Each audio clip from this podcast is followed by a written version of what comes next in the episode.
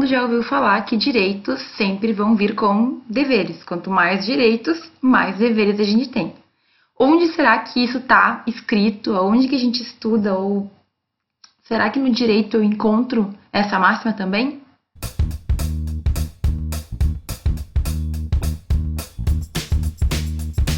Bom, é mais do que sabido que todo mundo tem direitos e tem deveres também. Hoje eu vou explicar qual a diferença entre direitos subjetivos, direitos objetivos e aonde que o dever jurídico entra no meio de toda essa história. Mas, lembrando, como sempre, se tu ainda não te inscreveu no canal, vai ali, te inscreve e aperta no sininho para receber as minhas notificações dos últimos vídeos. Bom, essa diferenciação, essa dicotomia, digamos assim, entre direitos objetivos e direitos subjetivos é muito antiga e é um conceito muito importante para a gente ter desde o início da faculdade de Direito. Porque são dois termos que vão aparecer com muita frequência. Então, por exemplo, uh, direito subjetivo é algo que a gente vai estudar em várias matérias, não apenas no início da faculdade, mas em vários momentos esse termo vai aparecer e a gente tem que saber o que, que ele significa. Então, o que é direito objetivo e o que é direito subjetivo? Para ser bem direta, direito objetivo vai ser sempre aquele conceito que nós temos de um direito ordenado. Então, normalmente, o direito objetivo é aquele direito em que nós temos uma quantidade de normas postas, normas organizadas. Então, por exemplo, um ordenamento jurídico pode ser considerado um direito objetivo e ele basicamente vai ser composto por dois elementos, que são então o direito subjetivo e o dever jurídico. Então, olha o que eu estou dizendo. O direito é igual a direitos e deveres. O que, que é o direito subjetivo? O direito subjetivo nada mais é que o meu direito. Então, por exemplo, eu sempre que fizer algum tipo de troca, uma, um contrato ou uh, uma, um acordo com alguém, eu tenho um direito, certo? Que eu adquiro por um contrato que eu realizei, por um acordo que eu fiz. Agora, eu também posso ter direitos que dizem respeito à minha pessoa simplesmente por eu existir. Então, nós, seres humanos, temos o direito à vida, por exemplo. Nós temos o direito à liberdade, nós temos o direito à honra são direitos que cada um dos indivíduos tem e que, enfim, eles, a gente pode cobrar esses direitos em qualquer âmbito. O que, que é um dever jurídico? Um dever jurídico nada mais é do que algo que eu tenho que fazer. Então, eu sou obrigada, por exemplo, a pagar impostos, eu sou obrigada a manter uh, os meus documentos do carro em dia, eu sou obrigada a carregar minha carteira de motorista, eu sou obrigada a respeitar as outras pessoas, a liberdade das outras pessoas, o direito de ir e vir dos outros, certo? Então, resumindo, o direito ele sempre vai ser composto por direitos que eu tenho e por deveres que eu também tenho a obrigação de cumprir.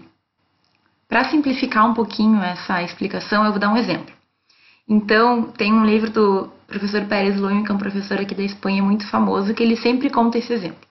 Em vários livros, na verdade. Basicamente é o seguinte: imaginem que nós estamos. Uh, acordei de manhã e vou ir para a faculdade. Então, eu acordei, eu me arrumei, saí de casa. Na passada na frente da padaria, comprei um café. Aí, quando eu passei na frente da, do, da, da banca de jornais, eu comprei um jornal. Aí eu peguei um ônibus para chegar na universidade. Só nessa brincadeirinha aí de 15 minutos eu fiz três contratos de compra e venda, ou pelo menos três tipos de contratos em que eu dei alguma coisa, no caso eu dei um dinheiro e eu recebi algo em troca, certo? O contrato com, com o ônibus é provavelmente um contrato de transporte, mas não, não deixa de ser também o fato de que eu dou alguma coisa para ter uma contraprestação. Essa pessoa, então, no momento em que eu dei o dinheiro, tá obrigada a me deixar na parada lá, enfim, que previamente eu sei que o ônibus vai parar. Agora vejam, do nada, o motorista do ônibus naquele dia ele está irritado e ele não segue o caminho normal e vai para o outro lado. O que é, eu posso fazer nessa situação? Primeira coisa que a gente pensa é: eu paguei e eu tenho direito de chegar lá na parada que eu previamente sabia que o ônibus ia ir. Então veja, o direito que eu tenho de que o ônibus siga o roteiro que eu paguei para ele seguir é um direito subjetivo. É um direito que eu adquiri no momento em que eu paguei aquele, aquela pessoa, enfim, paguei aquela passagem para chegar onde eu queria. Então, os meus direitos são todos aqueles direitos que, seja por ter feito, por ter pago, enfim, por ter concordado com alguém, por ter feito um acordo, ou seja simplesmente porque eu sou um ser humano, eu vou poder cobrar. A gente normalmente só vai pensar nos nossos direitos quando a gente está tendo algum tipo de problema. Mas tudo isso é direito. Quando eu comprei o café, eu estava dando dinheiro para receber um café em troca. Quando eu comprei jornal, eu dei dinheiro para receber um produto em troca. Então são todas, uh, são todos fatos que o direito vai reger, mas que está tão inserido no nosso dia a dia que a gente nem percebe. Agora, eu também tenho a contraprestação. Nesses casos, a minha contraprestação era pagar o valor que aquelas pessoas cobraram para realizar aquele serviço ou para me entregar aquele produto, certo? Então, o direito ele vai ser composto por duas faces, que é o direito subjetivo e o dever jurídico. É bem importante deixar claro que tanto o direito subjetivo como o direito objetivo, eles dependem um do outro para existir.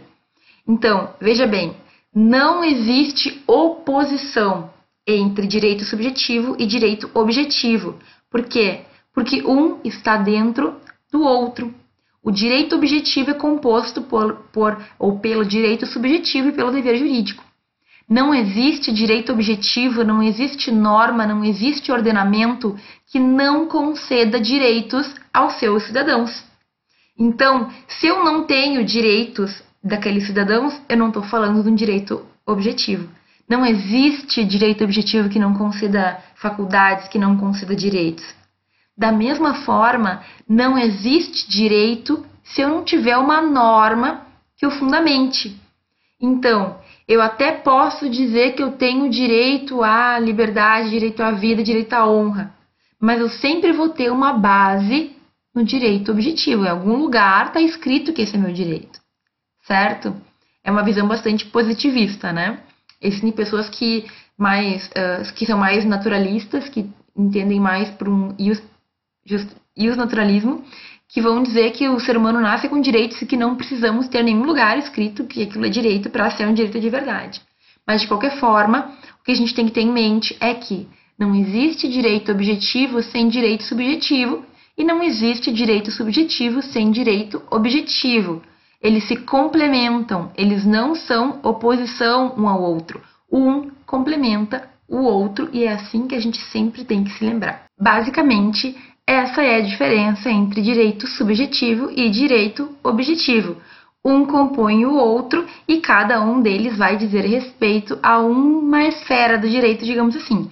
O direito objetivo é a lei, é a norma, é o ordenamento, e o direito subjetivo é aquele direito de cada uma das pessoas, que vai depender do direito objetivo e que também, enfim, vai compor o direito objetivo.